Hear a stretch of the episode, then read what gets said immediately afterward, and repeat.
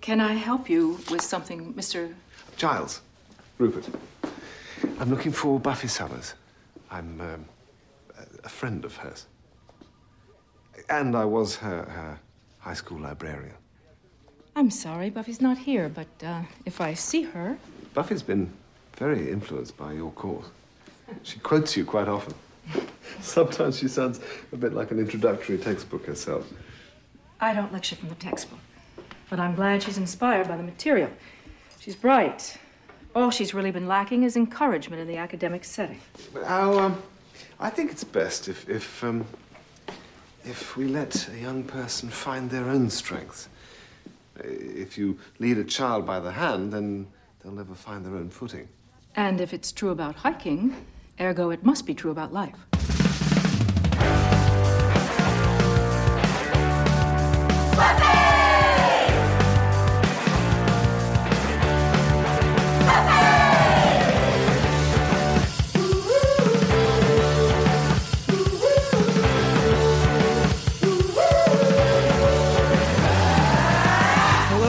And welcome to another episode of Boys Watching Buffy. We're just two boys watching every episode of Buffy the Vampire Slayer for the first time, giving our review, our reactions, our thoughts. We're your hosts. I'm Joe Welkie. I am Vance. And today we're talking about Season four, Episode twelve, titled A New Man, directed by Michael Gershman, written by Jane Espenson, original air date January twenty-fifth, two thousand, to an audience of six point zero two million people. And boy, were our predictions way off on this one. They were way, way off. Yeah. No no chance that we were getting this one right. Yeah. I mean, we really leaned into like, oh, this is about, this is going to be about Spike. This is going to be about Spike becoming a new man yeah. and like uh, beating yeah. up demons. And boy, was it not. Right, they were like, oh, it's going to be like Riley and Buffy, her new man. And it's yeah. really not about that. We even had like a Percy prediction in here yeah. too. I just threw in a random Percy. Yeah. So uh, if anyone's ever worried about us getting a little spoiled for stuff, don't worry. We don't know what's yeah. happening. Yeah. We couldn't have been further off from this. But uh, oh. before we get into the episode, it's been a while, everybody. But today we've got a couple of shit, shit, shit. Oh, I just hit my fucking hand on my desk. Ow. I was going to say you could just do that over and we cut it out, but now I don't know. Oh, uh, yeah. Uh, but, okay. It's been a while, everybody. we had a, we're going to do a couple of fucking shit, shit, shit, shit, shit, shout-outs. Shout-outs. We got a couple of them today uh, for this episode. Um, starting off with J B Domini. Thank you so much for the uh, kind words on Apple Podcasts. Really appreciate that. And Surly Neighbors, thanks for your five-star review and rate as well. You guys are so kind. We really appreciate it. And uh, if you want to get your own little shh shh shh shh shh shh shh, Rate and review on Apple Podcasts. I'm losing it, man. I had a coffee. I haven't eaten anything yet. So I haven't I'm eaten anything either. Yeah, I, but I, I, have a, I have a little tea. Um, yeah, I would like to say these uh, these reviews really help get the get the podcast spread it out, showing to people. You know, people find it on Apple Podcasts and listen on Spotify or wherever they listen. It's good. Yeah, it helps. And it does help. It does make it look like more credible. Yes. To be honest with you, because I. I just had a lady, so I'm a photographer as well, everybody. I, a lady? I have a, I have a photography page, and I had this lady, uh, I told her my rates for doing, you know, my creative portrait bullshit, and she was like, how about this? How about instead of me paying you, you just come on my podcast? I get a bunch of listeners, and, and it'll be great for your exposure, for, and you can promote your photography stuff. And I was like, okay. So I went to Apple Podcasts, and I looked up her... Uh, ratings and reviews, and she only had like five ratings, and one of them was a one star. And I was like, fuck that lady. I'm not going on that podcast. Like, you're boosting that podcast, not the other way around.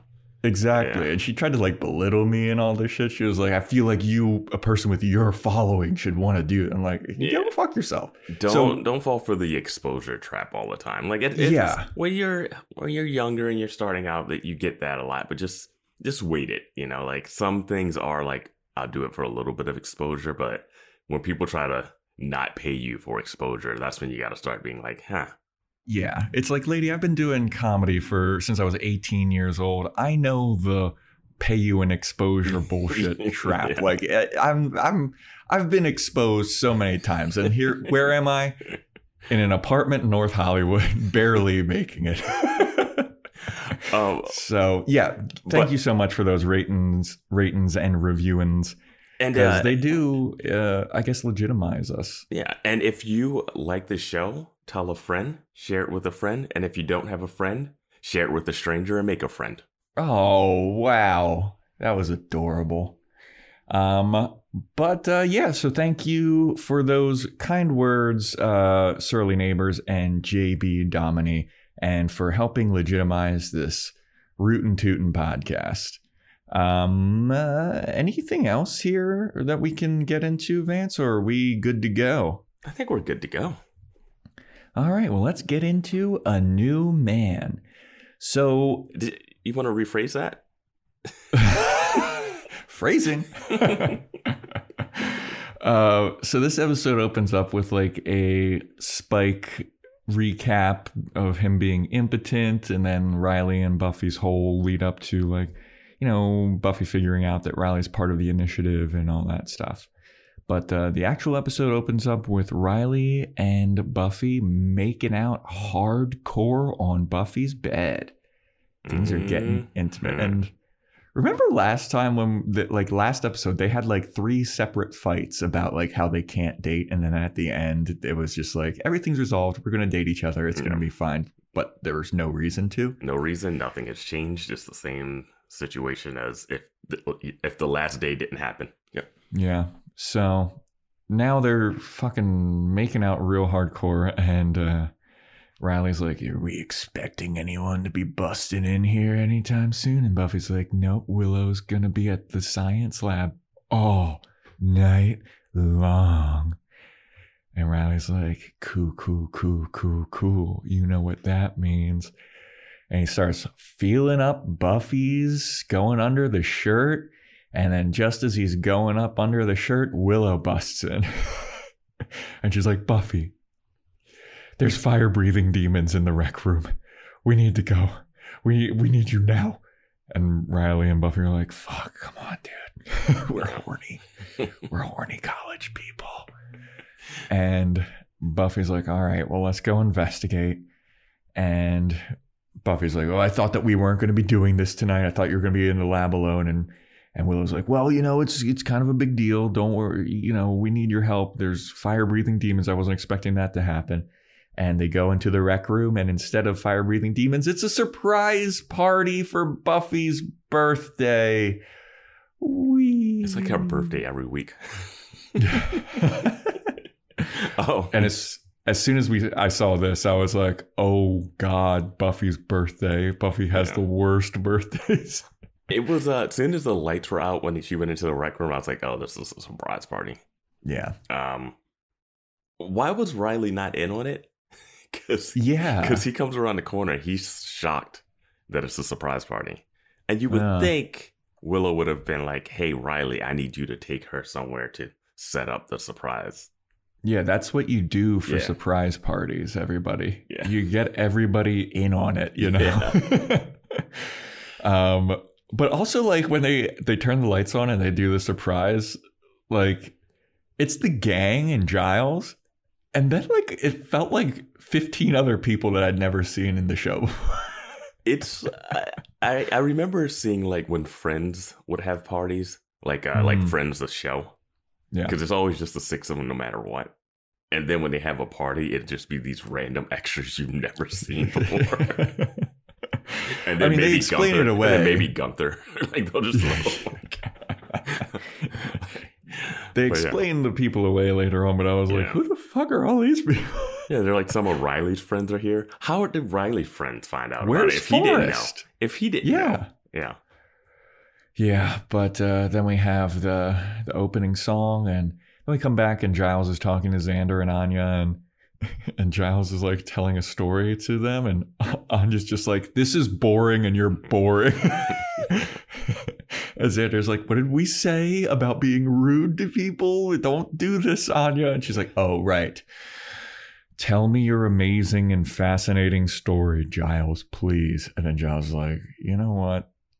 Fucking never mind. um, I do love the Anya, like, out of touch with people. Yeah, and, not knowing how to interact at all. Xander having to be, like, the people coach for her. And he's, like, also, the worst person to have that. I know. But also Fashion Corner, like. Oh, yeah. What the fuck is Xander wearing, dude? It looks he's, like he's on a resort. Yeah, he looks like he's like a fifty-year-old dad at a resort on yeah, vacation. He's like at Margaritaville yeah, or something. Yeah. Like he's wearing a, like a white button-down and a light blue sweater vest that has like clouds on it and stuff. Yeah. I was like, "What is this? What is this? Is in your closet, Xander? Who?" It was so weird looking. I mean, Spike took his other shirt, so. That's true. That is true. Um, but I had to, like, stop for a second, really appreciate the horrendousness. We haven't had a good Fashion Corner moment in a minute. Yeah.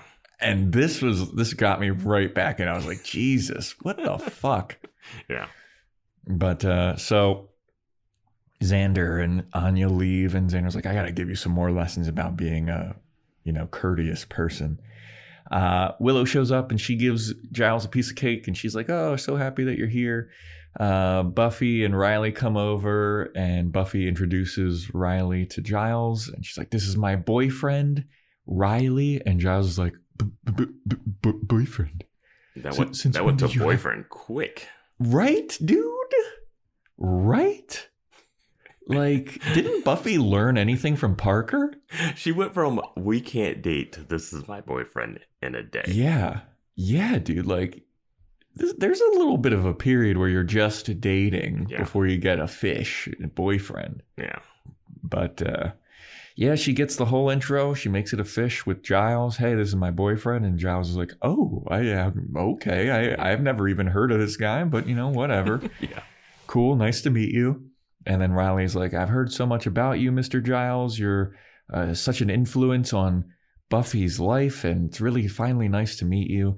And uh, I know that you were like the, the librarian at Buffy's high school. But, you know, since that blew up, like, what are you up to these days? Are you retired? You working somewhere else? And Giles is kind of like, oh, um, I'm kind of a in between jobs. Yeah, it's so weird. Giles doesn't have a job. But he has money and he seems to be functioning just fine. Yeah. It's not like he's it's not like he's out of work and like struggling. I don't know. He's got like a really nice place too. It seems like it's by choice that he's not working. Well, we were always curious as to whether or not the Watchers were funding his life yeah. as well, like outside of being a librarian. Yeah. But uh, apparently, like, even if that was true, he's not with the Watchers anymore and he's not a librarian anymore. So he's just hanging. Yeah. But like, is he like just have some money from stuff? Like, I don't I just don't know. He's just like, like independently does he not, wealthy or something. But does he not want to do something else too? Like, I think he can get a job anywhere. Yeah. But, but he uh, could just work at the museum. Yeah, he absolutely could. Like, he could yeah. take over that guy that got killed. Yeah. For that guy that got killed. But, um. Yeah, so then Giles is starting to really feel bad about himself. He's like, oh, I'm a loser. Am I a loser? And uh, Buffy starts talking to him about uh, Mister Uh, Mister Professor Walsh.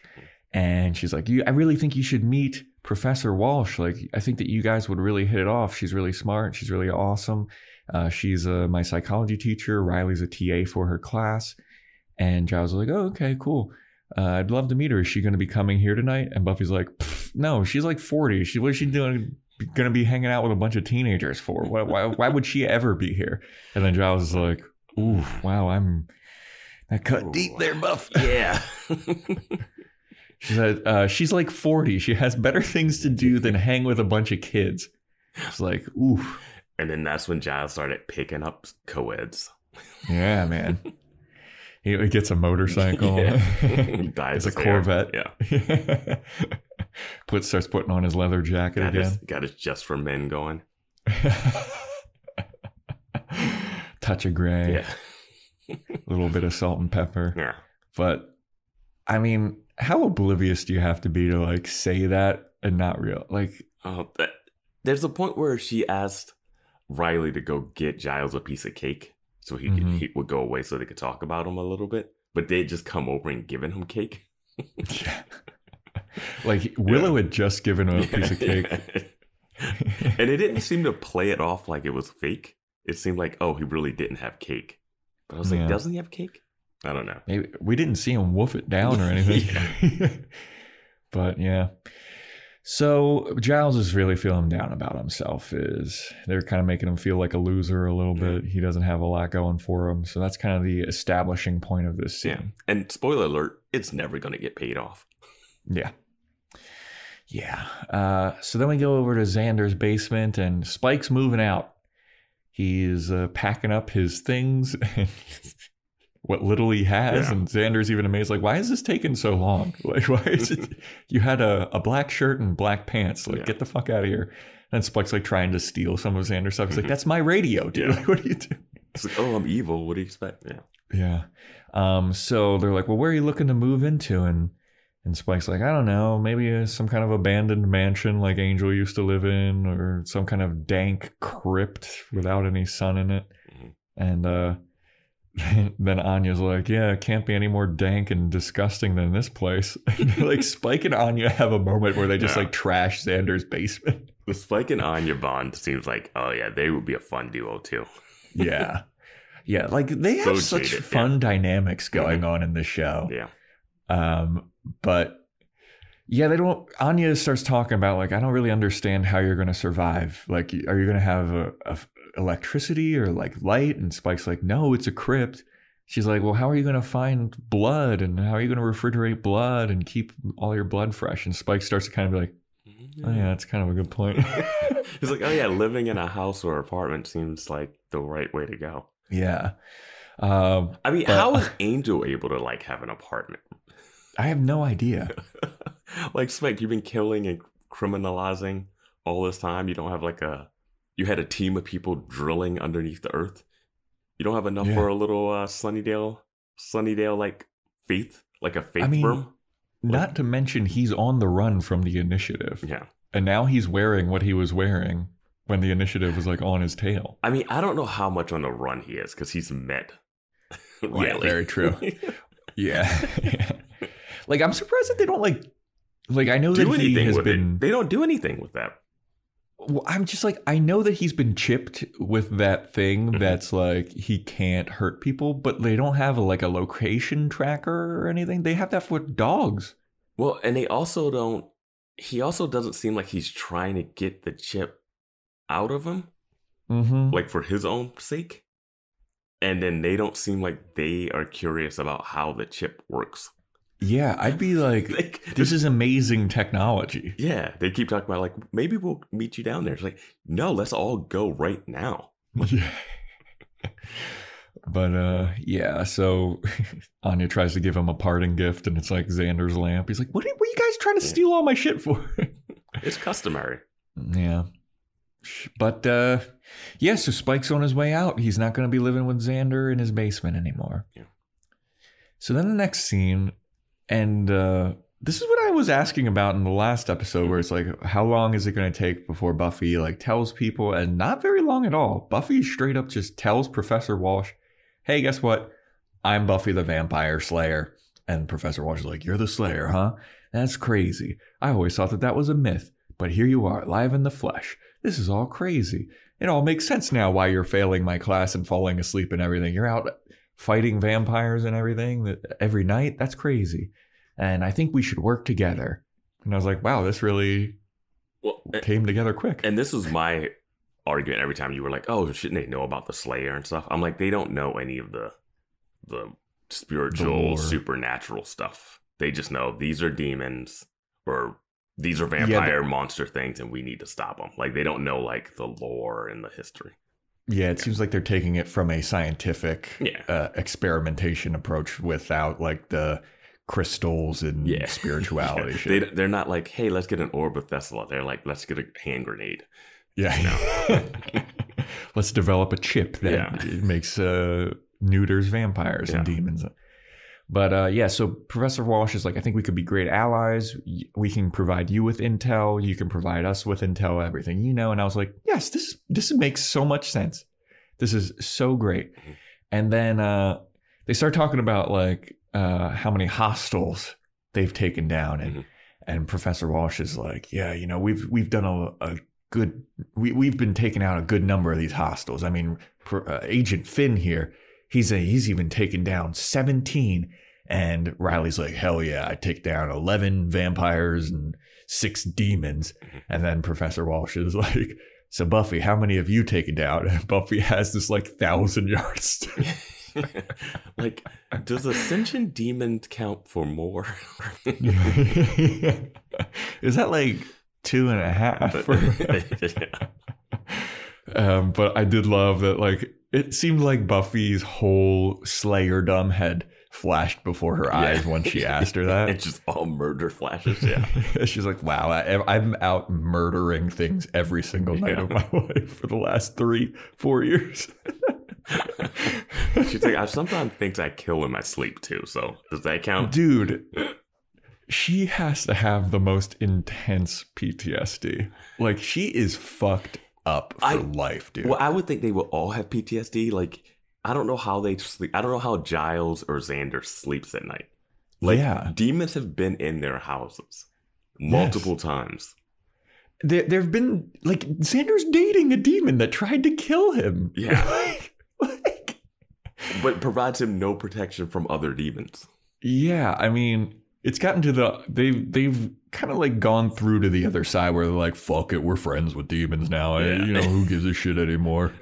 Like, I wake up, the, a demon standing over my bed. I'm like, get out of here, demon. I'm tired. Like, these people have to go and get some intense therapy after they're like, they're fucked. The dude. Therapy's not going to help because there's going to be a demon the next day.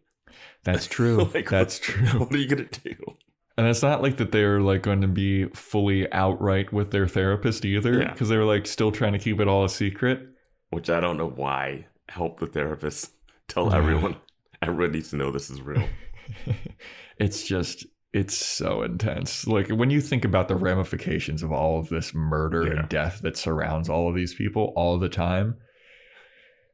I still can't get over Percy coming back. Yeah. And then there's a murder at the party he's at. And he's like, you know, I'm going back to U F C. This is yeah.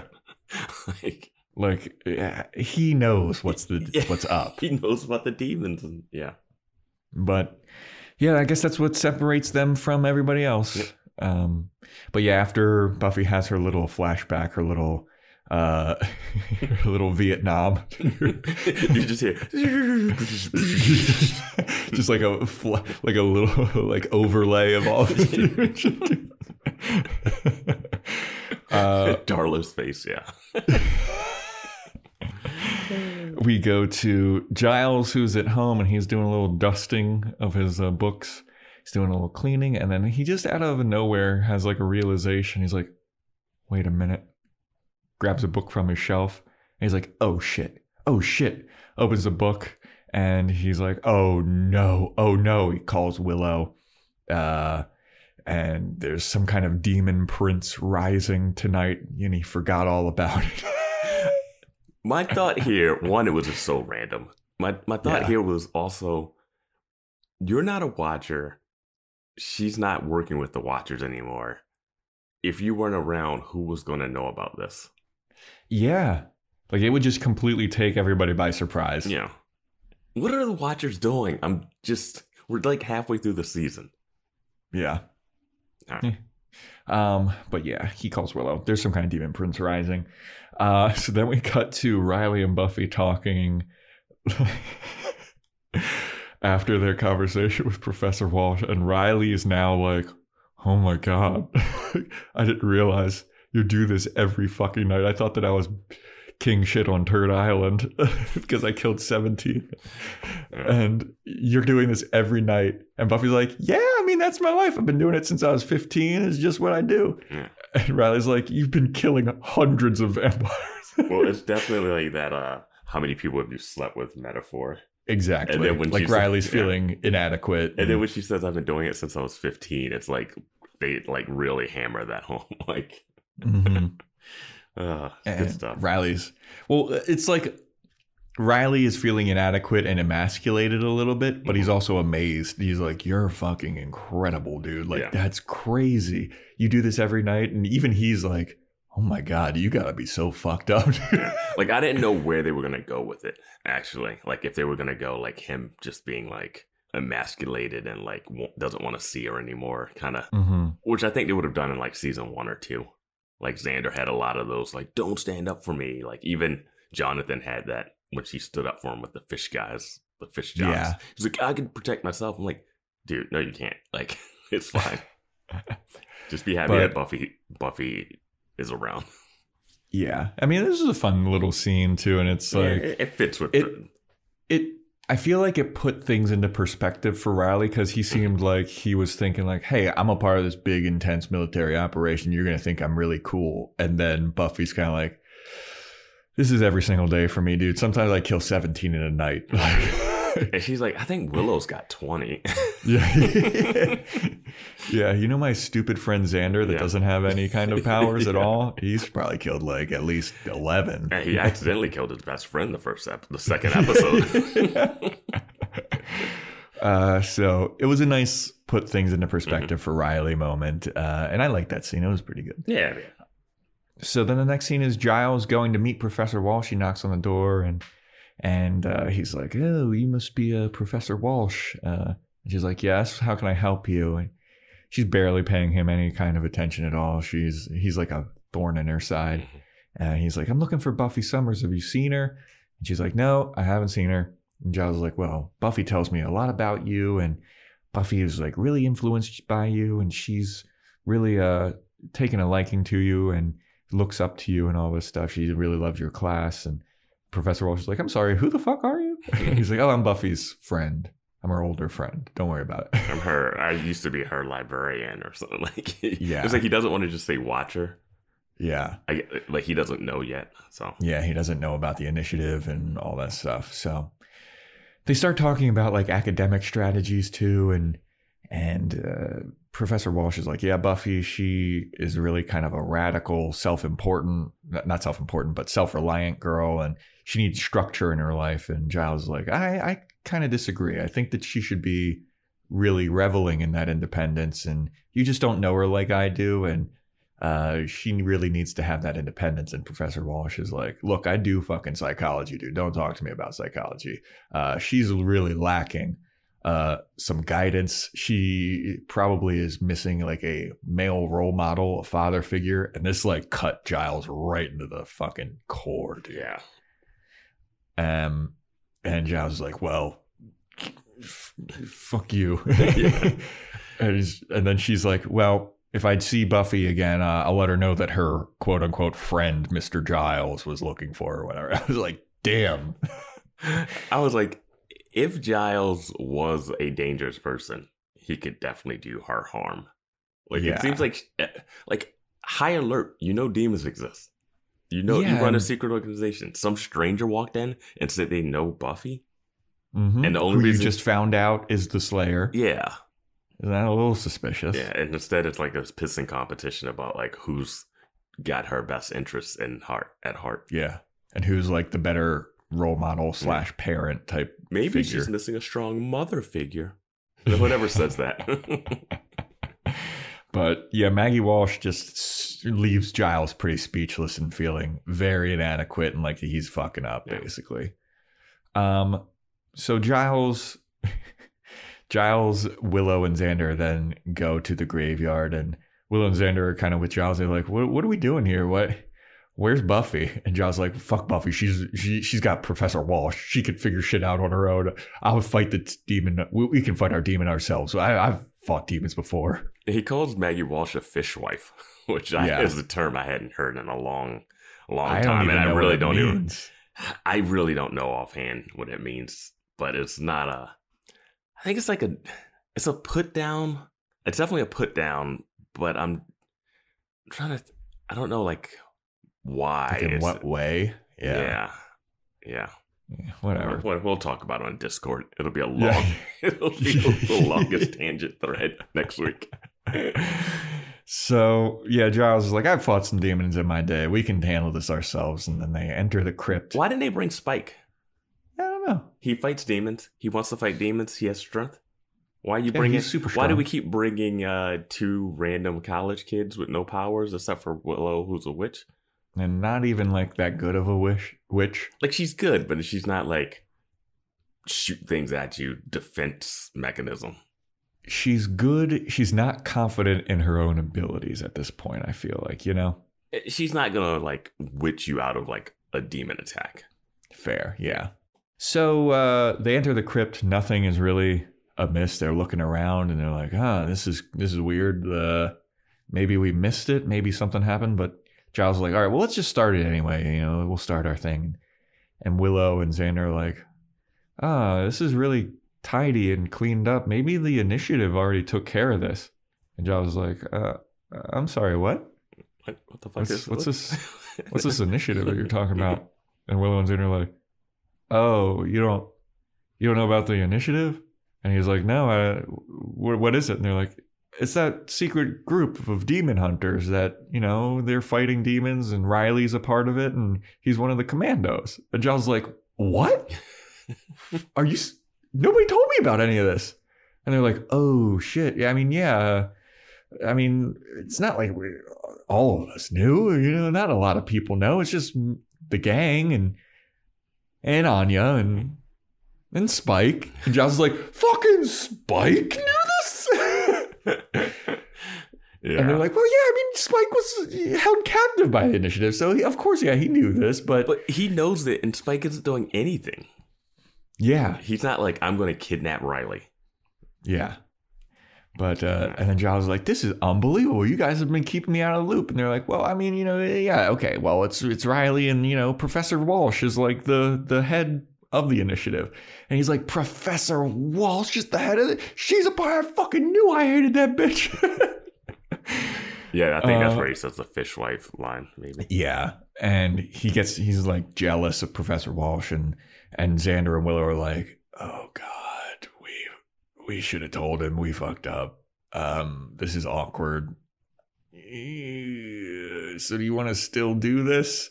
And Giles is like, no, just leave. I'm going to sit here in this fucking crypt. I'm just going to wallow in self-pity. And they're like, you sure? And he's like, yeah. And they're like, all right, cool. See ya. And at that point, they should have figured Giles is dead. Yeah, absolutely. You left him in a crypt in the middle of the night in Sunnydale. That seems like a death sentence. Yeah, I mean, and they know that. There are vampires like out. Thing. There are demons out. Like... And they all always hang out at graveyards, mausoleums, and crypts and everything. Yeah. Like, Spike is out hunting for a new place. Yeah. Right. So Xander and Willow leave, and Giles is just sitting. He's taking a moment to, you know, realize that he is not as important anymore as he used to be when he was the watcher at the library. And he's kind of like, ah, oh, this sucks. Well, I'm going to start doing this spell anyway. And then he starts to walk over to it, and he looks down. And he's like, no, fuck it. This is dumb. Nothing's happening. Somebody already took care of it. I'm just leaving. So he packs up his stuff and he walks out. And from the shadows, a shadowy figure emerges. And who is it?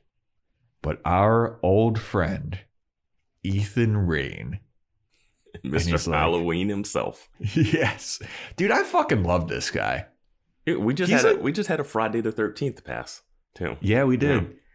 And uh, Ethan Rayne emerges from the shadows. He's like, oh, you're going to be in more trouble than you even realize, Mister Giles. Because once you leave this, something very, very bad is going to happen. And then the door opens back up and Giles is like, I'm sorry, did somebody say something? And he sees, he's like, oh, it's Ethan Rayne. Ethan goes, oh, God, I, I thought you were good left. Like, yeah, so, so, yeah. I laughed out loud when that happened. Like, you yeah. just got caught monologuing. It was such a good moment. Yeah. And, you know, it's... And he's in Ethan like a Rayne trench coat is, too, right? Like, he's like... Mm-hmm. Ethan Rayne is like a great villain that, like, they don't really take too seriously. But he is a dastardly motherfucker. Yes. Like, he has some good, decent plans. Like, the Halloween plan was great. Mm-hmm. Mm, band candy is okay. I feel like band candy, I don't know what they were really going for. Distraction-wise, it wasn't a great plan. But he did get a business up and running quick. He really did. That chocolate factory mm-hmm. had a lot of workers, and it didn't matter if it, any of them got killed right in yeah. front of the other workers. They were still making chocolate. It was an Amazon factory if I've ever seen one. It was like Amazon mixed with Willy Wonka. Yeah. But, dude, Ethan Rayne's got some staying power. I like this guy. He's a great actor, too, mm-hmm. whoever is the, the guy acting. Uh, Robin Sachs. I was uh, so happy to see them, like, sitting down with some beers. I was like, this is going to yes. be fun. Um, but before we get to the beer having, uh, Giles is like, Ethan Rayne, ooh, beating the shit out of you is going to make my bad day feel a lot good, better. He just grabs him, he cocks back. Yeah. And Ethan's like, wait, wait, wait, wait, wait, wait, don't do it. Ripper, no. Ripper, no. He's like, I got some information. Don't, don't, don't, don't, don't. I can, I can help you. We can work together. And John's like, why would I ever fucking want to work with you? And I want to thrash you. And he's like, wait, I gotta, I gotta, I got some information for you. Something bad is coming. Something mm-hmm. bad's happening. And I'll tell you about it. I'll tell you all about it if you just don't beat me up. And Giles is like, okay, all right. Then we cut to them having a beer at a restaurant together. Yeah, I was like, what is this place in Sunnydale? Yeah, it looked nice. I like yeah, that like place. Giles, man. You can like, you can, you know, step out, have a drink, you know, yeah. walk around, meet some people, meet some and, new demons. And they're kind of uh, reluctantly like bonding over old times. It seems like they have a beer, and Giles is like, re- he's reticent to yeah. uh, give in to the the. They have the history, but they, they also don't like each other. You know, yeah. it's. So Ethan starts to tell Giles about, you know, there's something ha- like causing harm to demons, and it's not the Slayer. It's not any kind of like witch stuff that we're used to. There's some kind of other shit at play here, and it's really starting to throw the balance out of good and evil in the world. Like there's The, the the demons are scared, and when they're scared, they start to react in an angry way, and they, that means they're going to start to attack and everything. And uh, what they're scared of is something called three fourteen, and whatever three fourteen is, it's throwing the world out of balance, and we, they need to like investigate and figure out what that is and stop it because it could lead to some real serious bad shit. Yeah. And I was like, okay, all right. I'd argue that the balance has never really been there. Yeah, like what good balance is being struck here with like the Hellmouth always threatening to be opened again yeah. and uh, the Ascension happening. Yeah. All of this crazy shit. Like, is this balance? Yeah. yeah. Is this the world as normal? A whole high school getting eaten by an Ascension demon? It's like, oh yeah, yeah. that's the balance. Yeah. No, that's that's how this should be playing out. This But uh, alas. Uh, so Ethan Rayne is... is it a little concerned, and it's causing Giles to like raise a few eyebrows too. Like this is, you know, Giles doesn't like Ethan Rayne, but for as much as he doesn't like Ethan Rayne, he has some good intel sometimes. Yes, yeah. So he respects Ethan Rayne from that point of view, it seems like. Mm-hmm. Um, so then we cut to a scene where Buffy and Riley are sparring with each other. Mm-hmm. And it's this weird, goofy, them just like circling around each other in a flirty way. You know what it reminds me of? Have you ever seen that clip of them playing basketball and Catwoman, the Halle Berry? Yes. And it's like yes. those weird close-ups. That's just what yes. it looks like. It's shot almost like the same way, where it's like these close-ups and he's like grinning and smiling. And Dude, oh. that, it's uh, Halle Berry and oh, Benjamin um, Bratt. Yeah. Uh, dude, that's so... Pr- I was going to say it's like the the end of that one Rocky movie where like he and uh, Apollo Creed are they're having that like sparring bout mm. against each other, and they're like circling each other, and it's like this really it's kind a, of... It's a mix between that, because it has that vibe of that Rocky ending where they're like about to punch each other and they're playfully sparring, but yeah. then it has the close-ups of that like Catwoman yes. thing that yes. are straight up. Because it never goes like as wacky as that Catwoman thing at the end. Thank God. My goodness. That's a mess. That scene is um, an editing nightmare mess. There's like ninety cuts in like five seconds. It is the most insane thing I've ever seen. My favorite meme, I think like Hood Clips on Instagram, they always post that. And yeah. it's the caption is, they really thought they were doing something with it. yeah. Like... It's like Halle Berry doing with a basketball, like doing this weird uh, cabbage patch dance. Oh my god, so gosh. Stupid! And the grins on their faces. Oh man, yeah. yeah. Um, but yeah, Buffy and Riley are doing this, and they're like sparring, and you know they're going at each other, and you know it's it seems light and playful. Mm-hmm. And then Riley's like, "Are you holding back?" And Buffy's like, "Maybe a little. Are you?" And Riley's like, "Yeah, maybe I'm holding back a little." And then they like. You know, they they disengage and they're like, all right, let's not hold back. All right, let's go. Mm-hmm. Let's really go. I want to see how strong you are and how how intense this can get. Mm-hmm. And then once they start doing that, Riley starts like going to like beat the shit out of Buffy. He starts w- trying to wail on her and Buffy is blocking his attacks. Mm-hmm. But then Buffy starts to try and punch him and Riley's holding his own, mm-hmm. blocking her attacks. And then she sweeps the leg. And then he gets knocked down and they get back up. And then Buffy just hits him with this sidekick that launches him across the room into some padding. And she's like, oh, God, Riley, are you okay? Yeah. It's like, dude, he just got his sternum caved yeah. in. He, all of his ribs are broken.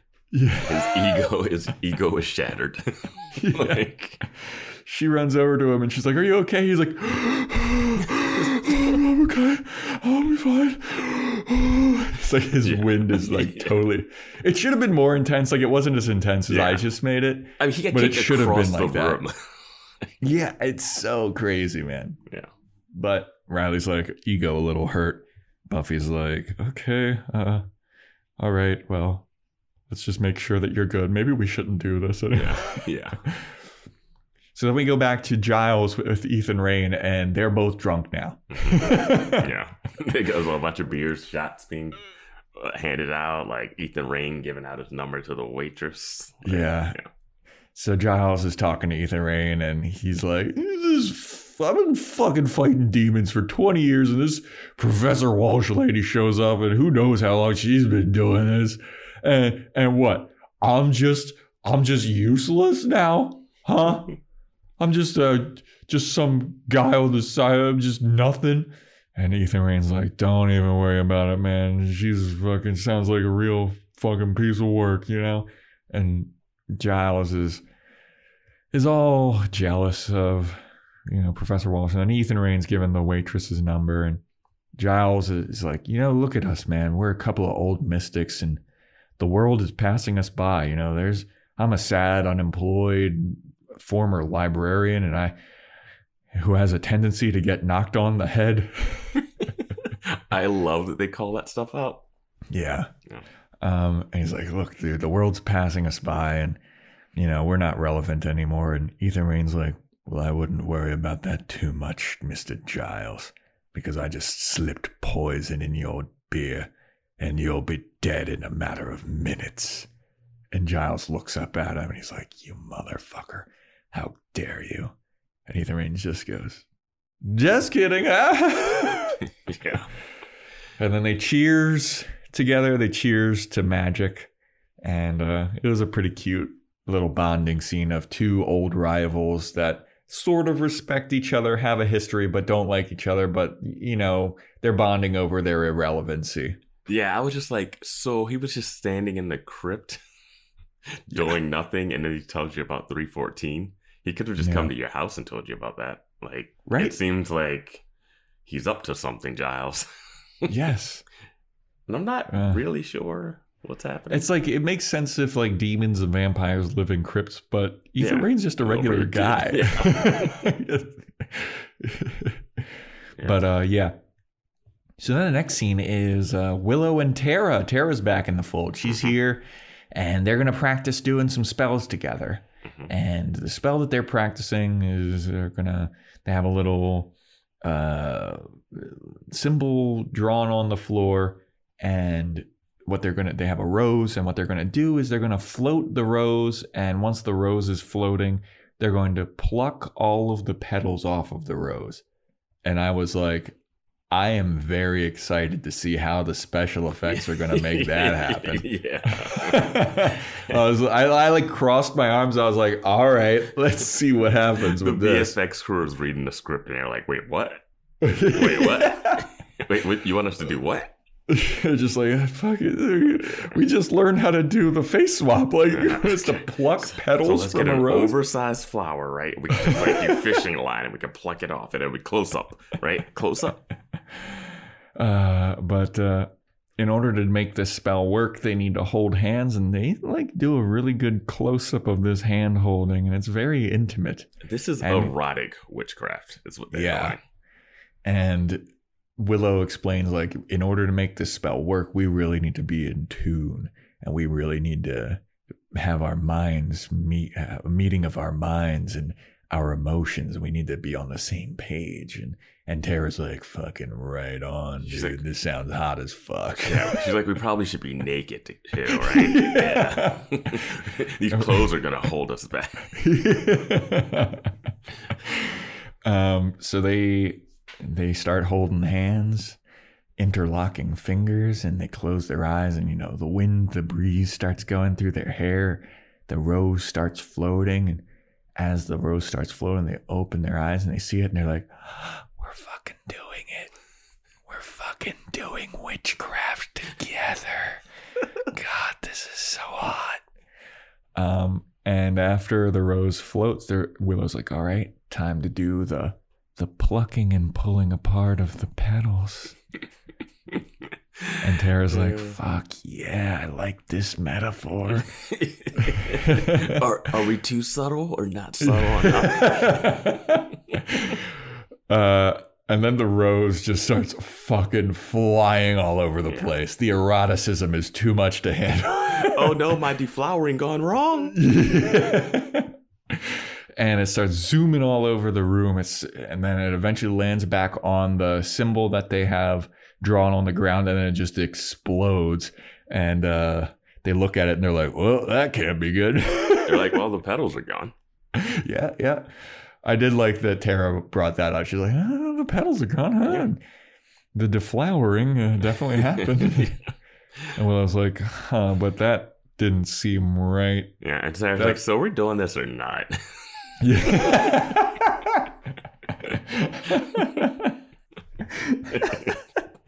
This is the original Netflix and chill.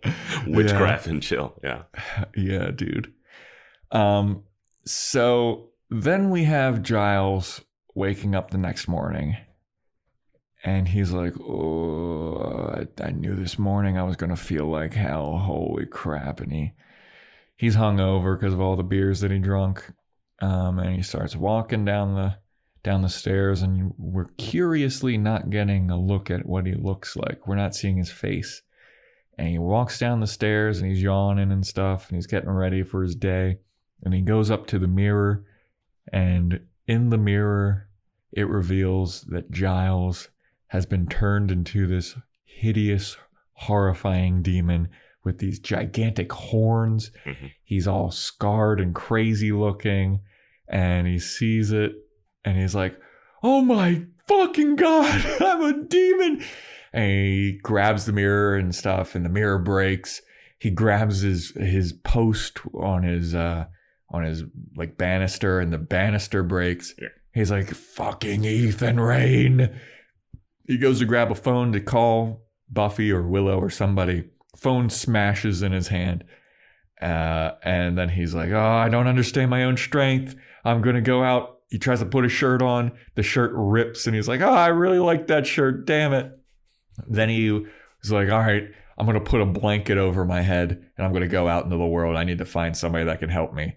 Yeah. Opens his door. Door busts off its hinges. And he's like, God damn it. This is so much fucking home remodeling costs. My favorite thing is like, hungover G- Giles wakes up hungover as a demon in a breakaway house. Yeah. Basically everything. Like, look at this house. Everything is like this fake. These yeah. fake banisters. Like, the phone is like made out of like crumpled paper. Like, everything he touches just falls apart. I loved it. And I was like, this it's, is so funny, man. They just made a fake house that he could rip it's, apart. It's like that scene. I think it's in the Andrew Garfield Spider-Man, where he first becomes Spider-Man and he like turns his faucet and it, it oh, starts yeah. breaking, like everything starts breaking. Yeah. It that those scenes must be so fun to act. Yeah. Like with just everything's breaking, and it's like, all right, the purpose of this scene is to break everything. Yeah. Like, fuck yeah, that must be awesome. But so Giles is out in the world. He's looking for somebody that can help him. Uh, Buffy and Willow are eating breakfast together, and and Buffy's like, man, I really like Riley. Life is so good. Everything's going so great. Willow, you didn't come home last night. Where were you? And Willow's like, uh, I was alone in the library doing some studying of, of witchcraft. I was trying to, I was alone though. Definitely wasn't with another person. Yeah, so you were at the library all night and we're having breakfast together. Like, yeah. You slept there. Pulled an all-nighter. Trying to pull those fucking petals off of that rose, baby. Yeah. she, it's like, um, well, I didn't see you last night, so I thought you were dead, but okay. Yeah. I would never, like, I would need hourly check-ins with yeah. all of my friends. Yeah. Um, but Willow talks to Buffy about, you know, I was trying to do this spell with this rose, and something happened. It started zooming across the room, and then it exploded. And I felt a very dark presence that was kind of manipulating things, and it wouldn't allow me to do the the spell correctly. And Buffy's like, huh, well, that's kind of concerning. We should tell Giles about that. You know what? Actually, we should tell Maggie Walsh about that. Because uh, she's interested in learning about all this dark presence bullshit. Mm-hmm. And Willow's like, mm, maybe we should tell Giles about it. Mm-hmm. He's been feeling kind of hurt and neglected and out of the loop. Uh, because l- last night he found out that... Uh, about the initiative and Riley and Professor Walsh. And Buffy's like, he didn't know about that? And Willow's like, yeah, you didn't tell him any of that. And Buffy's like, I could have swore I did.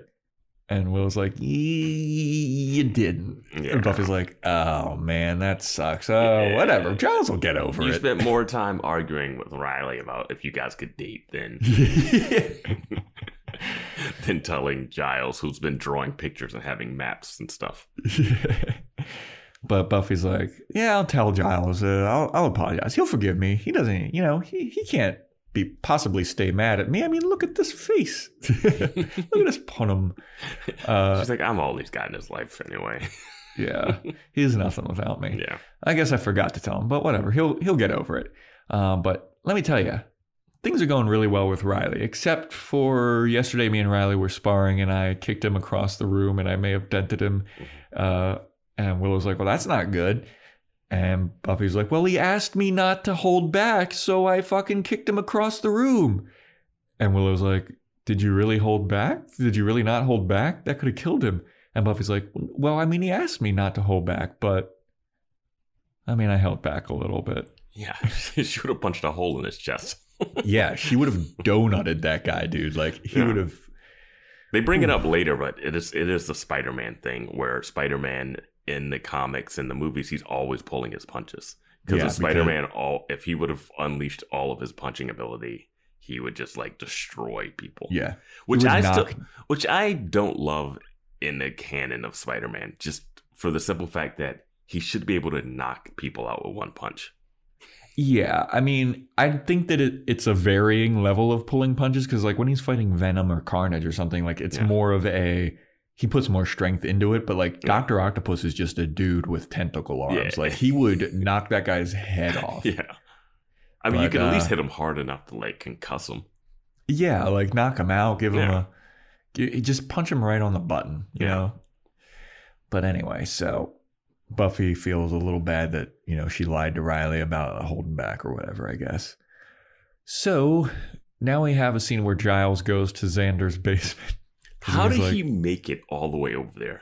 He dude. is he is a monster demon with a sheet over him, like horns, face, yes. can't drive, walking. It's not even just that his face and and like upper body is hurt. Like he's, he's got like, like weird legs and hooves. He's like and shit. eight feet tall too. Yeah, like there's no hiding this. Yeah. Um, and also, why would Xander be the first? Like you hate Xander. Yeah. Maybe he's closest to him or something. I mean, he can't go the five miles to college. Fair, very fair.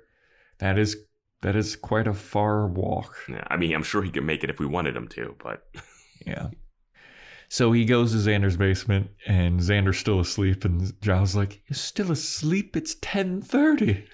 Can't believe this. Lazy slack, slacker. And so he's shaking Xander. He's like, Xander, Xander, wake up. It's me, Giles. And uh, I'm going to tell you, I'm not going to look like Giles when you look at me, mm. but it is me, Giles. Something bad has happened. And Xander's, he's like out of it. He's kind of coming to. And he opens his eyes and he sees Giles and he's like, oh, holy shit. And it is revealed that while we are perceiving Giles to be speaking English to Xander, Xander is perceiving Giles to be speaking this unbelievable, crazy demon language. So Xander can't understand that it's Giles and Giles is saying all this sweet stuff to him. Yeah. So Xander starts freaking out, wakes up, jumps out of bed, starts throwing pots and pans at Giles. And Giles is like, no, wait, Xander, it's me. And Xander's like, get the fuck out of my house, dude. Yeah. And Xander's like, get out of here. And so Giles eventually is like, oh, fuck, this sucks. He can't understand me. What's going on? And he runs out. And Xander's like, yeah, that's right. Get out of here, demon. And so this is the most unbelievable part. Well, before we get to that, Xander has just been woken up after being a demon magnet in a, a few episodes ago to a mm-hmm. demon standing over his bed. Yes. He threw pots and pans at it and the demon left. Yeah. What does he think is going on? Yeah, I think that he'd be able to put two and two together when the demon's like waving the white flag, like hands up, like, hey, I ow. I don't know if you think that immediately. Like, yeah, I don't. Okay. I don't know what you would think, but I wouldn't be comfortable. Uh, yeah, I mean, I feel like I would get a with, better lock on that door. Absolutely. But I mean, Giles did just bust his his own I door mean, off the hinges. So. Yeah, I mean, it wouldn't work. It wouldn't stop. But I mean, like, you have to have some type of protection. Demons are walking in all the time. Yeah. So Giles runs off. And then Giles has his like blanket over top of him, but he's clearly visible and he's running. It's it's the middle of the day. He's running across lawns, stepping on like children's toys. There's kids playing in their yards mm-hmm. that plainly see Giles running across. Parents come out and they start shielding their kids from Giles and like, oh my God, there's a demon. Giles is running amok through the city. Plainly visible to everyone. They all know demons exist. They all just put blinders on. That's the only way to take this world. Yeah. Like, so, that lady's so casual getting her kid away from a demon. I know. She just like grabs her like, get away from him, honey. Honey. uh, she tells her husband, call the police. Yeah. And it's just like, you should be frantically screaming. Yes. There's a demon monster during the day, like inch, like feet away from your child. Yeah, kicking your kids' toys all around the yard.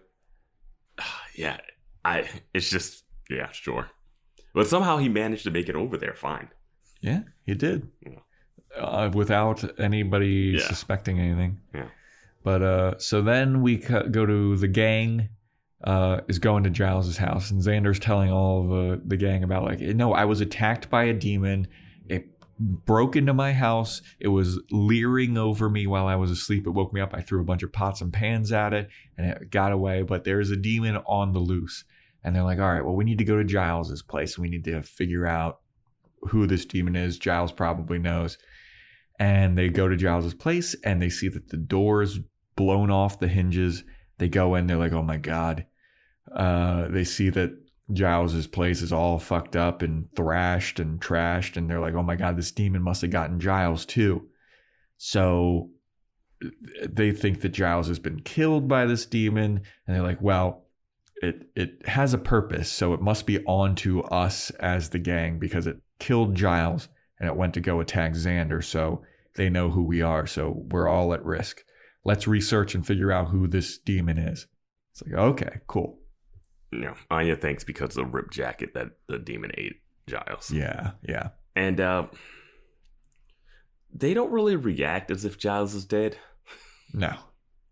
They're which like, is, let's get back, let's get down to business. Yeah, like, which, yeah, I mean, Xander's reaction to thinking that Spike bit Anya was bigger than their reaction yes. to thinking that a demon ate Giles. Yeah. Yeah. So now Giles is, it's nighttime and Giles is wandering around the cemetery and he's like, well, I guess this is where it always, you know, this is where demons hang out, at the cemetery. Might as well go where we all are hanging out. And uh, Spike is in the cemetery and he's doing some measurements for his new crypt home. He's got a tape measure out. Yeah. He's measuring this this thing and Giles walks by and Spike, Spike sees him and he's like, oh, okay. We got a demon on the loose here. Well, well, well. If it isn't a demon, let me crack my knuckles. I'm ready to kick some demon ass because that's what I do now. And Giles is like, ugh, of course this is happening. Of course I'm going to have run into fucking Spike here. Well, let's do it. Let's get with the fighting. And he's like, puts his dukes up. And Spike is like, Giles, is that you? And then Spike, Spike's just like, what are, what are you doing? And Giles is like, you can understand me? I'm speaking English? And Spike's like, no, you're speaking uh, Fjarl, but it just so happens that I understand Fjarl. I speak Fjarl. And he's like, oh my God, thank God somebody can help me. And Giles explains the situation. He's like, I think that this guy, Ethan Rayne, put me under some kind of spell. He turned me into this, and I need you to help me. Why did Ethan Rayne do this? I, I never really got this point of the story. Yeah, I guess Ethan Rayne's just always trying to fuck with Giles. He's just a little trickster, like a little Loki. Yeah. Yeah. Uh, and Spike is like, yeah, I don't, I don't really give too much of a shit about that, and uh, why would I ever want to help you? And Giles is like, please, if you. If you don't help me, I'll kill you. And Spike's like, mm, I'm calling your bluff on that yeah. one. And Giles is like, okay, fine. How about if you help me, I'll pay you. I'll pay you one hundred dollars. And Spike's like, you're going to need to do a little bit better than one hundred dollars. And Giles is like, how much are we talking? And Spike's like, how about two hundred dollars? And Giles is like, oh, okay, that's nothing. He's like, oh, really?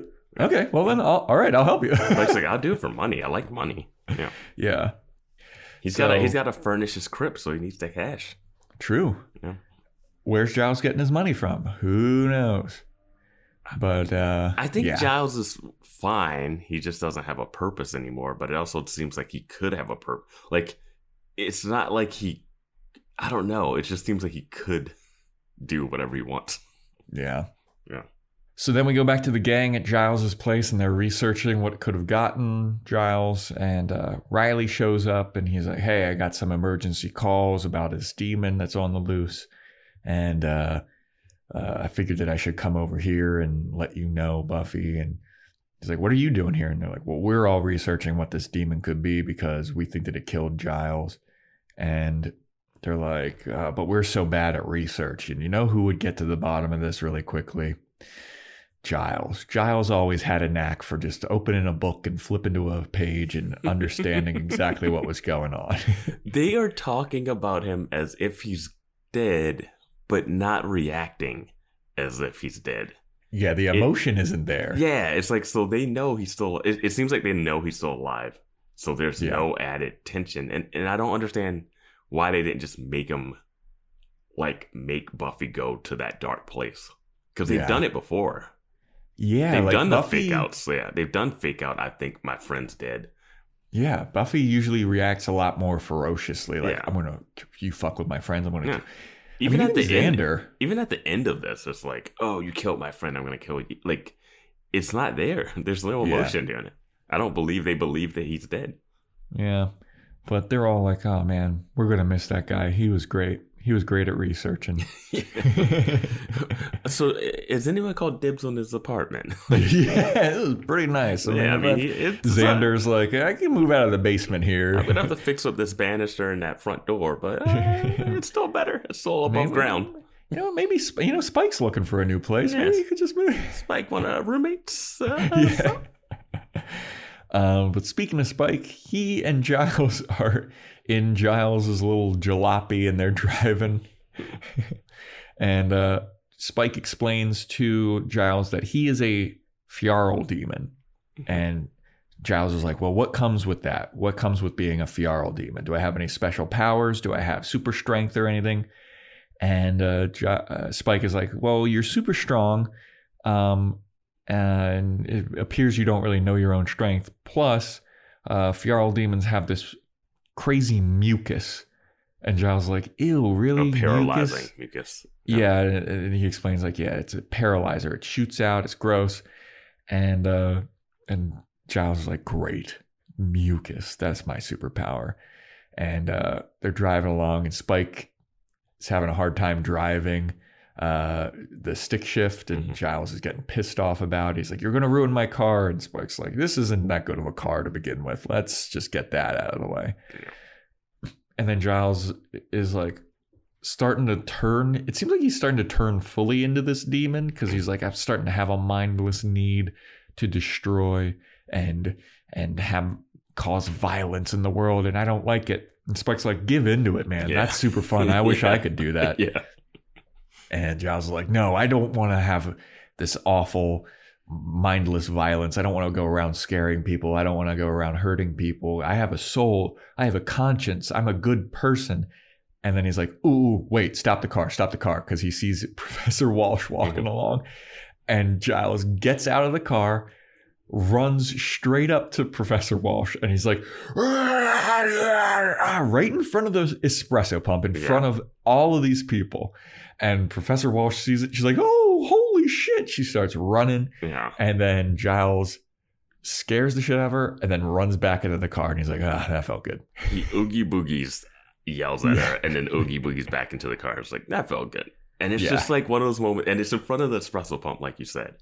And it's one of those moments where people saw that and just went right back to their lattes. Yeah. Like they didn't. Like, they no-sell a demon running and scaring one specific woman. And she's the leader of the initiative. Yeah. Does she not have any type of protection on her? Yeah, she like, you don't have, have a taser? Some kind of self-defense mechanism, you know? Like one of those knockout needles, like anything. Yeah, she she this, doesn't do anything. She this, just runs. This is the second time we've seen her be attacked by like werewolves and a demon and just be like, I have no recourse. Maybe it's part of like she's in public. But like with the werewolf, no. she wasn't in public. No, I mean, she was walking from, you know, there's demons everywhere. If yeah. you're walking at night, put it this way, if you're a woman walking at night and demons don't exist, you still have protection and stuff on you usually. Yeah. Or it, or it's like advised to like have some mace, some pepper spray, the key method through the finger, like something. You run a demon organization and you don't even have just a gun on you. like, like even if, even if she wasn't that, you know, some people, you know, there's the fight or flight. Yes. Somebody would have fought the de- like turned around and punched. You don't know that she's going to run and run away from there. You know? And, and she runs away not knowing if the demon's just about to go into the espresso pump and wreak havoc. Yeah. Who knows, man? I don't know. It's a funny scene. It is funny. I did like it. A little bit of revenge for Giles for being uh, belittled. Uh, but then we go back to the gang re- researching, and they find that uh, Giles, uh, they, they're like, oh, here it is. Here's what the demon is that attacked you, Xander. It is a Fjarl demon. It's got this paralyzer mucus. It's gross. He's got uh, a, he's got the library's level of books in his house somehow. Yeah. Well, I guess it exploded. It might as well went and rummaged through the... But that's exactly where the uh, explosives were, so none of those books survived. And there was also a book burning. Yeah. So, like, I don't know. He just has every book that he needs. Yeah. Uh, so Riley gets a phone call from Professor Walsh about the demon. And uh, he's like, hey, I just got a phone call. The, the demon actually attacked Professor Walsh. So we're going to mobilize a unit to try and neutralize this demon. Uh, they read in the book that the in order to kill the demon, it needs, it needs a weapon made of silver. And Buffy walks over and she's like, here's a letter opener. Found it. This yeah. is made of silver, right? It's like, why didn't you think that? Fucking what? Why does Giles have a silver, uh, a, a pure silver letter opener? Yeah, like those are not. I don't know. Um, but uh, they make a crack about how it stole Giles's car, and they're like, "Why the fuck would it steal that hunk yeah. of junk?" um, and Buffy also posits this theory that yeah. there's some kind of dark magic controlling the demon, because usually Fjarl demons are mindless foot soldiers. They read in the book, and they need something that uh, gives it orders, and she thinks that there's some kind of dark wizardry going on to control this Fjarl demon. And then uh, and then Willow's like, oh yeah, like the thing that was controlling the the, the, the rose, rose. The, the, the sexual rose we were trying to... that, I, that I definitely did alone. I wasn't with another girl. I'm not gay, you're gay. That's why they get the kiss from a rose. I mean, uh... um, yeah, Buffy deducting this was... uh, It was like the episode was like... yeah, let's just get this all out real quick. Yeah, I was like, she put that together. There was a lot of leaps of logic there. Mm-hmm. Yeah. But she grabs the letter opener and she heads out to go hunt this demon. Mm-hmm. Uh, so this was, I thought that this was pretty clever. So Spike drives Giles to the restaurant where he and Ethan Rayne were drinking the night before. Mm-hmm. And Spike is like very flirtily talking to the waitress, mm-hmm. and she's like kind of going for it, which I like. Mm-hmm. And Spike's like, there are two uh two gentlemen here, they were like me, you know, they're British, couple of guys here, one of them gave them your, your uh gave them their number, do you still have that number? She's like, no, I fucking trashed that right away once I saw that he was staying at this rat trap motel. Mm-hmm. And he's like, oh, okay, what and what ho- motel is that? She's like, oh, it's this one across town. And Giles is in there, full demon face, just with his blanket over and like listening in, peering in. But you can see his demon face. Like, why wouldn't you just stay, stay in, the, in the car, car dude? Yeah. But whatever. Nobody notices that yeah. there's a fucking full demon. Yeah, I like the, I like Spike's flirty detective work. Yeah, I really enjoyed that. I thought that was really clever. Mm-hmm. Um, so...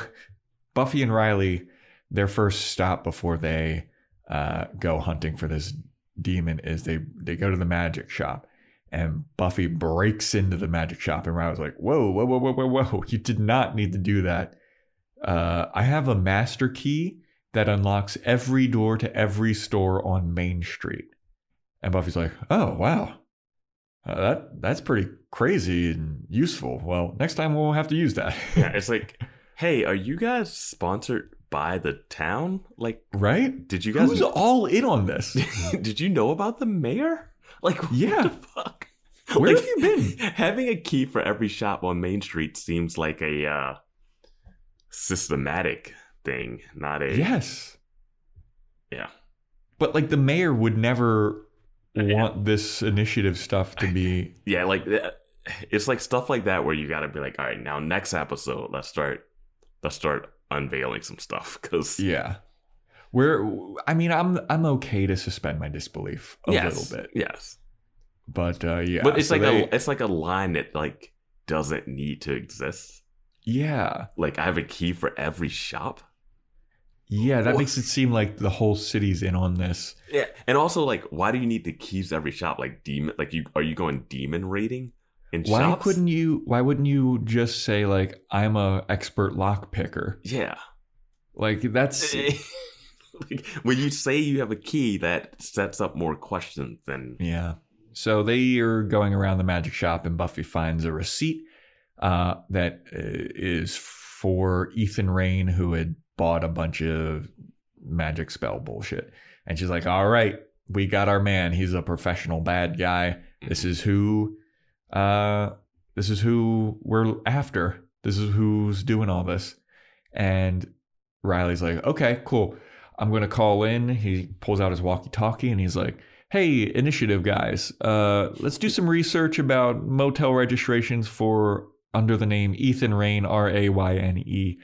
And Buffy's like, huh, you can just do that? You can have people research that? He's like, oh yeah, the, the initiative, we're on top of all this shit. And I was like, wow, this is pretty useful. Yeah. Can't yeah. believe I didn't want to date you because of this. I thought this would be a hindrance to our relationship. I don't know why. I just felt that way, I guess. I really thought that this was a hindrance to our relationship, but this is working out perfectly. And Riley's like, whoa, whoa, whoa, whoa, whoa, whoa. Let me throw a monkey wrench into that plan right now. When I spoke to Maggie Walsh about this demon, she told me that I'm not supposed to bring you along when I go to kill the demon. And Buffy's like, well, that's funny that she said that because fuck her. I'm the vampire slayer and I do what I want. And Riley's like, no, you can't, because this is a military operation now and you're not allowed to come along. And Buffy's like, hey, Riley, remember what I did to you in the sparring session? You know, I could just do that again and you have no say in what I can do. Uh, I can take all of you guys out. I've been doing this all my life, or, or the last four years. I'm the Slayer. This is my destiny. Uh, so you can't stop me, and I'm going to go, and I'm going to go kill that demon. And you can come along, but that's what's happening. And Riley's like, uh, uh, okay, I guess. yeah. And I was yeah. like, kudos, dude. Yeah, I'm like, what is he going to do? So now Giles is back to driving around with Spike, and he's like, I, I just, I'm getting a lot of violence urges right now, dude. I feel like snapping necks and, and killing people and doing a lot of evil. And Spike's like, hell yeah, I like that. I like the sound of that, but we have a tail. And Giles is like, yeah, I know. I was starting to grow. It's really uncomfortable. He's like, no, no, no. There's a Humvee behind us. It's it's following us. I think it's some kind of military th- type of thing. Mm-hmm. And they're like, well, just speed up and we'll figure it out. Well, maybe it's not following us. And then another Humvee starts. And Spike's like, no, they're definitely following us. Yeah. Uh, so we have some trouble. And then Giles is like, well, then speed up. And Spike's like, I'm already flooring it, dude. This yeah. car's a piece of shit. And then so Giles is like, well, I can't be caught. All right, so I'm going to jump out of the car and run away. You need to distract the military. And Spike's like, they're after me too, dude. Like, I'm not just going to let you jump out of it. We're in this together. And Giles is like, I'll give you another hundred bucks if you let me jump out. And Spike's like, all right, cool. I love that Spike is just easily paid. Just right? A, just a paid mercenary. I mean, three hundred bucks is not a lot, too. Like that's You don't remember the two thousands, Joe. yeah, true. Very true. Uh, so Giles jumps out, tucks and rolls, runs off into the darkness of the night. Uh, and then he shows up at Ethan Rayne's place to beat him up. And he starts beating beating Ethan Rayne up. And Ethan Rayne does the whole like, whoa, whoa, whoa, whoa, no, no, no, don't kill me. No, no, no.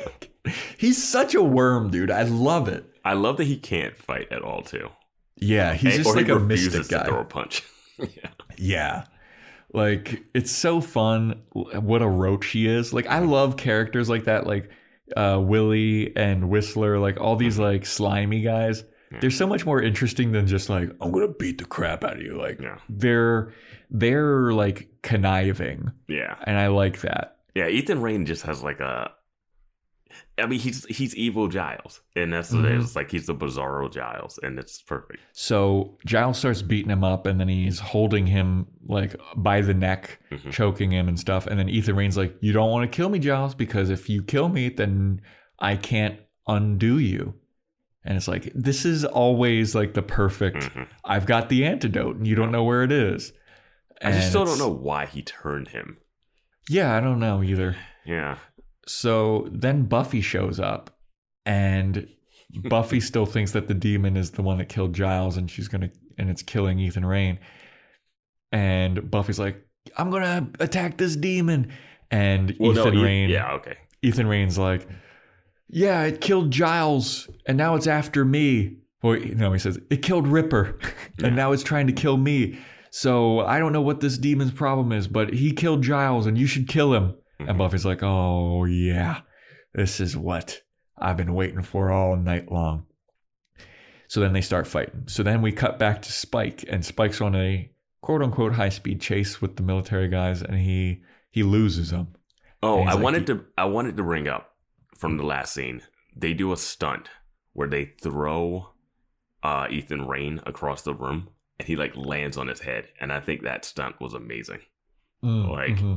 the stunt guy like falls into a dresser that like explodes, and he like lands on his head. He doesn't complete the flip. Yeah, and I was like, that's pretty awesome. Yeah, that's all. Just yeah, want to highlight that. That yeah. was like sick. Yeah. I mean, some of the stunts in the show are great. Mm-hmm. Yep. Uh, that being one of them. Um, so yeah, that, then Spike's on the high-speed chase with the military, and he eludes them. He gets, he shakes them. He gets them, gets away from them. He's like, "Ha ha, that's what you get. You don't mess with Spike. I'm the best driver in the world." And then he immediately crashes into like a loading dock or something. Like, where did that come from? It's like a spot that would not be when you made that right turn. Yeah, but. Um, Yeah, a little just, fun ending. Yeah. So now Buffy and Giles as the demon are fighting, and they're going at it, and uh, they're going toe to toe. Riley's fighting Ethan Rayne, and Riley's this elite trained military dude that went toe to toe with Buffy for a little bit. Mm. And he can't hold his own against Ethan Rayne. This well, like, I don't think Ethan Rayne ever gets a clean hit in. But every time, he just keeps letting him get up. Yeah, I mean... I, I, I think I think it's almost like, hey, just stay down, Ethan Rayne. Yeah, and okay. It's, I don't think it's more like... Like, Ethan Rayne's not putting any damage in. Yeah. So, Buffy and Giles are still fighting. And then eventually Buffy gets the upper hand, pushes Giles to the ground. And she's like, "It's time to die. This is revenge for killing Giles." And I've Giles shown no like, emotional re- re- remorse for it. And Giles, as the demon, is just looking, mm-hmm. staring into Buffy with his big blues. And he just kind of succumbs to it. And he's like, "Well, I guess this is where I die." And Buffy stabs him in the chest. And then she goes, "Oh, Giles!" And then somehow, stabbing Giles in the chest as a demon turns him back human and doesn't kill him? It doesn't turn him back human. Um, but he ends up he ends up being able to talk to her and her being able to understand him. Yeah. So he's like stolen demon form, but they're able to talk, and he's got like bluish blood, I think, leaking out. And she mm. goes, "Oh, this isn't silver." So, yeah. like, if it was silver, I guess he would have died. But stabbing him unleashed him. It, the language? Yeah. And then between the cut, I think Ethan Rayne transformed him back. Okay. Yeah. Because I'll be fully transparent with everybody here. I wasn't quite sure what happened here. It's not good. It's a little confusing, to it, say the least. It, it's not we, good. Would you agree that's a little confusing? I one, I don't know why he turned him into this demon. Yeah. I don't understand what this purpose for. Like, it wasn't like Ethan Rayne turned him into a demon. I was like, now I'm going to have him do my bidding and break into a bank and get money or something. Like, that's yeah. dumb, but at least, like, you can see that happening. Yeah. I, I don't know why he was like, eh, I'm going to tell my friend that he, my frenemy, that there's a demon force that we need to, like, team up to fight. And then I'm going to turn him into a demon. Like, well, if you turned also... him into a demon so that he could get kidnapped by the Initiative, that would have been kind of cool. Like, if he was like, I'm sending you in undercover, but you don't know you're undercover, and you would have mm. never agreed to this. Um, that would have been kind of cool. Yeah. But yeah, yeah I, don't it, know, I don't know what... It just seems like a farce, almost. It also is like... Uh, like... Ethan Rayne gives Giles good intel. Like, we find out at the end, and, like, he actually Giles, gives him accurate and good intel. And Giles gives him intel that intel that there's an Initiative and there's a whole army force. So, like, yeah. they both have information that they have traded. Yeah. But I don't understand, like, what's the next step. Yeah, I don't know.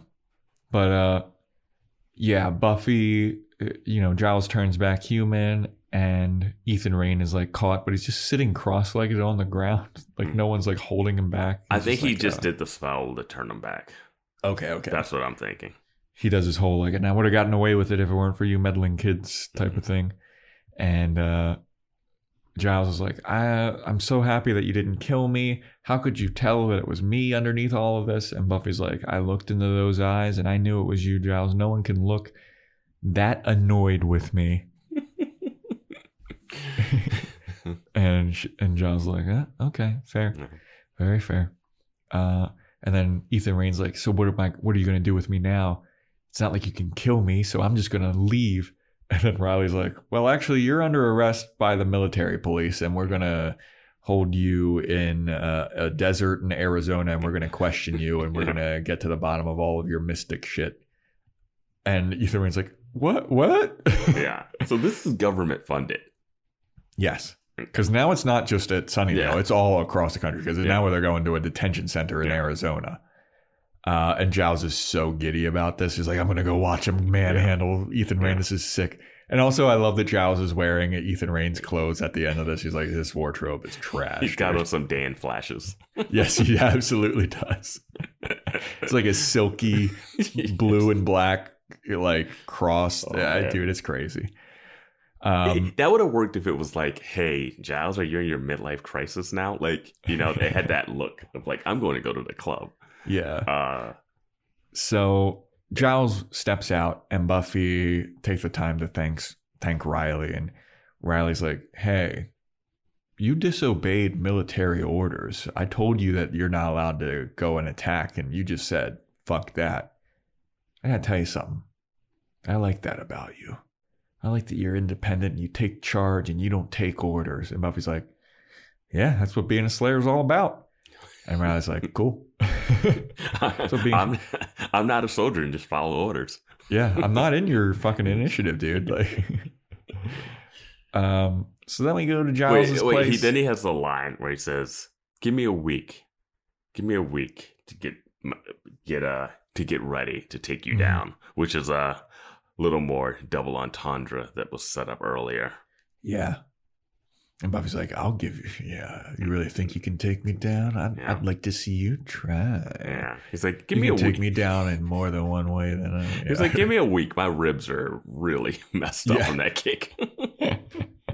he, he says, you're Spider-Man strong, so yeah. Yeah, he does say that. He's like, yeah. you're strong. You're like Spider-Man strong. Yeah. Um. So then we go to Giles' place, and Giles is replacing all the shit that uh, he destroyed. He got a new phone. Uh, and he's really excited about it. And he's like, Buffy, see this phone here? Uh, you can use it to call me, to tell me information. You don't need to keep secrets from me. And Buffy's like, okay, Giles, I get it. Next time I'll tell you everything. I'm sorry. I really forgot. I could have swore that I told you, but I guess it just like slipped my mind. And I was having too much fun hanging out with Riley and, and bonding about killing demons and stuff. So I'm sorry. And Giles is like, that's okay. It's okay. Just keep me in the loop, because I can help you, and you know we're all a team. Buffy's like, okay. And then Giles is like, and I really do appreciate this initiative stuff, and I really do like this Riley guy, and I'm really, you know, I want to support your uh, your relationship. And Buffy goes, uh oh, you have butt face. Mm-hmm. And Giles is like, excuse me, what? And she's like, no, I mean like not butt face as in like ass cheeks. I mean as in like you're about to say butt. And Giles like, well, yeah, okay. It'd Thanks for the distinction. He, it'd been funny if he actually thought he had a butt face after being turned into a demon. He's like, not again. Yeah, yeah. So he walks over. He's like, Buffy, I got to tell you, dude, like, I'm a little concerned about this initiative thing. Like, Ethan Rayne, for as big of a prick as he is, like, he does, I do respect his intel. And he said that there's some kind of force that's throwing the world out of balance. And I think it might be, be this initiative thing. So before you go too headfirst into everything, be sure to keep your eyes open, keep your eyes peeled, look for any suspicious activity, and be sure to really uh, like check everything out and don't trust everybody. And Buffy's like, it's okay. Uh, I'm not dating the initiative, Giles. I'm dating Riley, and Riley's a good guy. And Riles, Giles is like, oh, okay, but still, be he's, careful. He's no undead vampire with a soul, but okay. All right. So then we cut to Professor Walsh and Riley kind of having a similar conversation where mm-hmm. Riley's like, let me tell you, Professor Walsh, she uh, she's a good girl, that Buffy. And Professor Walsh said, is like, oh, yeah, said, she just disobeyed military orders and went and did her own thing. I mean, that's a little reckless, but, uh, you know, she got the job done. He says she's the truest soul he's ever known. I know. And she calls him out on his, like, oh, school, college kids in love with their poetic musings. Yeah. I was like, man, Riley, come yeah. on. Don't let the other yeah. soldiers hear you talk like that. I know. If Forrest was there, he'd have been like, oh, fucking Riley, bro. Are you kidding me? But yeah, she she's like, well, I'm a little upset that nobody followed protocol. Buffy didn't follow protocol, but you know what? Riley, I trust you. You think that she has the truest soul or whatever that you've ever seen. I'll stick with you. I, I go with your hunch. I trust you, Riley. And he's like, all right, cool. Thank you for trusting me. And Maggie Walsh is like, all right, well, I'm going to go into this totally top secret thing. You have a good time. Yeah. And Riley's like, all right, I'm going to I'm gonna leave. So she goes into this totally top secret place. She swipes a card to get in past two like security doors. And then she gets to this last security door, and it's room three fourteen, which is the number that Ethan Rayne warned Giles about. So now we know that they're up to something. Seems like Buffy and the gang should have already been wondering what's going on, since they've been curious about these guys for like three episodes. Yep. And you knew that. It, not everything was that met the eye. Well, I think was, this is the room where they inject the stuff into Spike. I feel like it's more dastardly deeds that go on in three fourteen than that. Yeah, maybe. Um, and we don't see Spike again, so we got to assume that he's in there.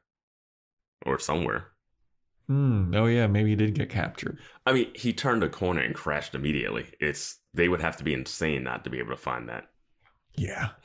So yeah. we never get the we never get a payoff there. Uh, his midlife crisis isn't, um, eh, it, they kind of go with it, but they don't do much with it. Um, yeah.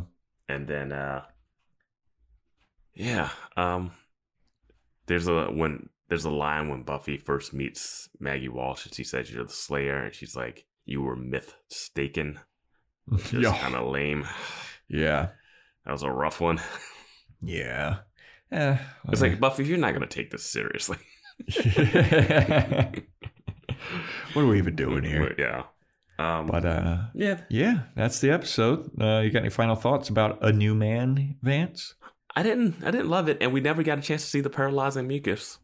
Yeah, yeah, they really yeah. Chekhov gunned that. Yeah, they didn't follow that rule at all.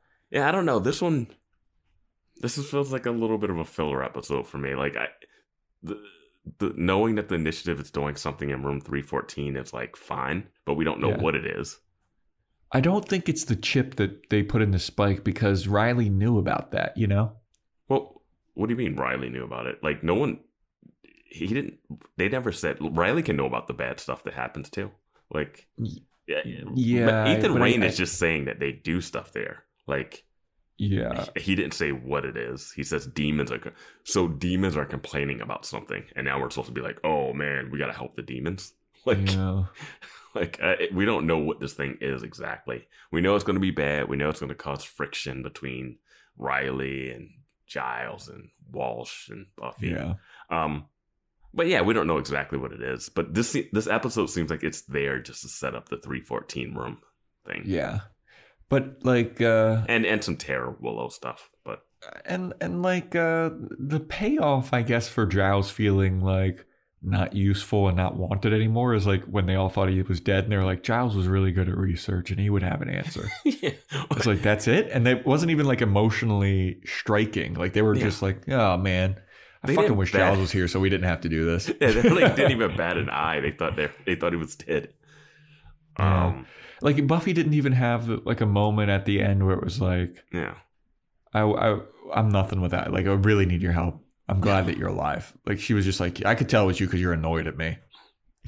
Yeah, it's, it wasn't like I was relieved to find out that you were a, a demon that was alive. I thought you yeah. had died. It was like she she didn't shed a tear. Yeah, that was, was weird. Tough. That was weird. Tough stuff. Um. All right, so that was A New Man. Vance, the next episode is titled The I in Team. Mm. This is going to be about Buffy rebelling against the initiative a bit more, you think? Or is it Riley rebelling mm. against the initiative, you think? I'd lean a little bit Riley rebelling. He's leaning more leaning more Team Buffy than Initiative. And that's why they don't let Initiative members date. Yep. Because this is what happens. A bad influence. This is what happens. You were a loyal dog, Riley, and now you yeah. have agency. Yep. Don't love it. Don't love it. Um, but yeah. yeah, that is...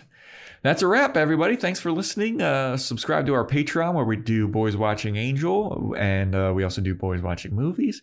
Um, we sign up for our Discord. It's uh, the link is in the show notes. We're almost at one hundred members in our Discord, which is a good time. We're going to have to... I know there was some suggestions that there should be strong, some kind of celebration. We're getting strong-armed in our Discord. I know, I know. It's like, hey, uh, I, w- I didn't even really know that we were almost at one hundred members. You know, in it's Discord. Not, it's not cool to be counting followers, you know. Yeah, you know, it's you know, yeah. We we just are happy when we see newcomers in there. We yeah. welcome them with our open arms and memes. Didn't, yeah, yeah. We didn't know that uh, there was going to be. Uh, a lot more shit going on here. Yeah, why do we have to do something for the one hundredth thing? Like, yeah. so we should, somebody should do something for us. Me and Vance are going to have a pizza party for ourselves yeah. when, yeah. when we hit one hundred. Yeah, yeah. I don't know what we're going to do. I don't know what we could do. Maybe that's, but, uh, they're all bots. Or if we're going to do anything. Anyway. Yeah. Elon Musk was right. eighty percent of our uh, Discord members are bots.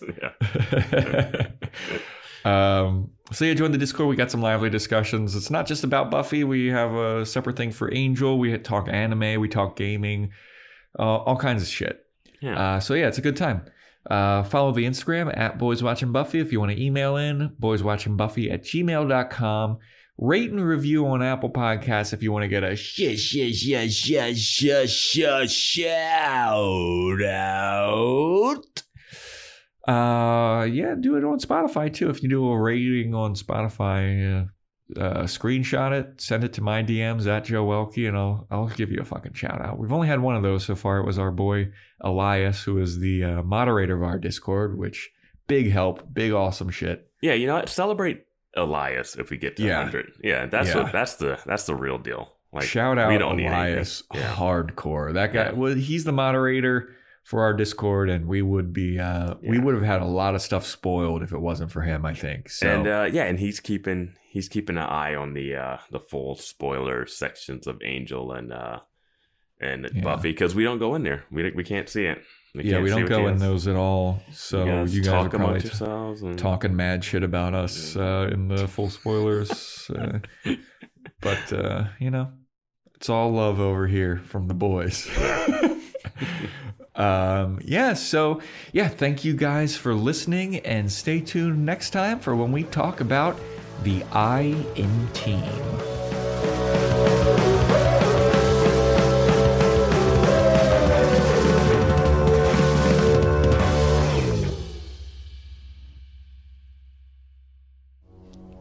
I wouldn't say that at all. In fact, Ripper, old mate, I'd say something rather interesting was about to happen. Someone... Oh, bug, I thought you'd gone.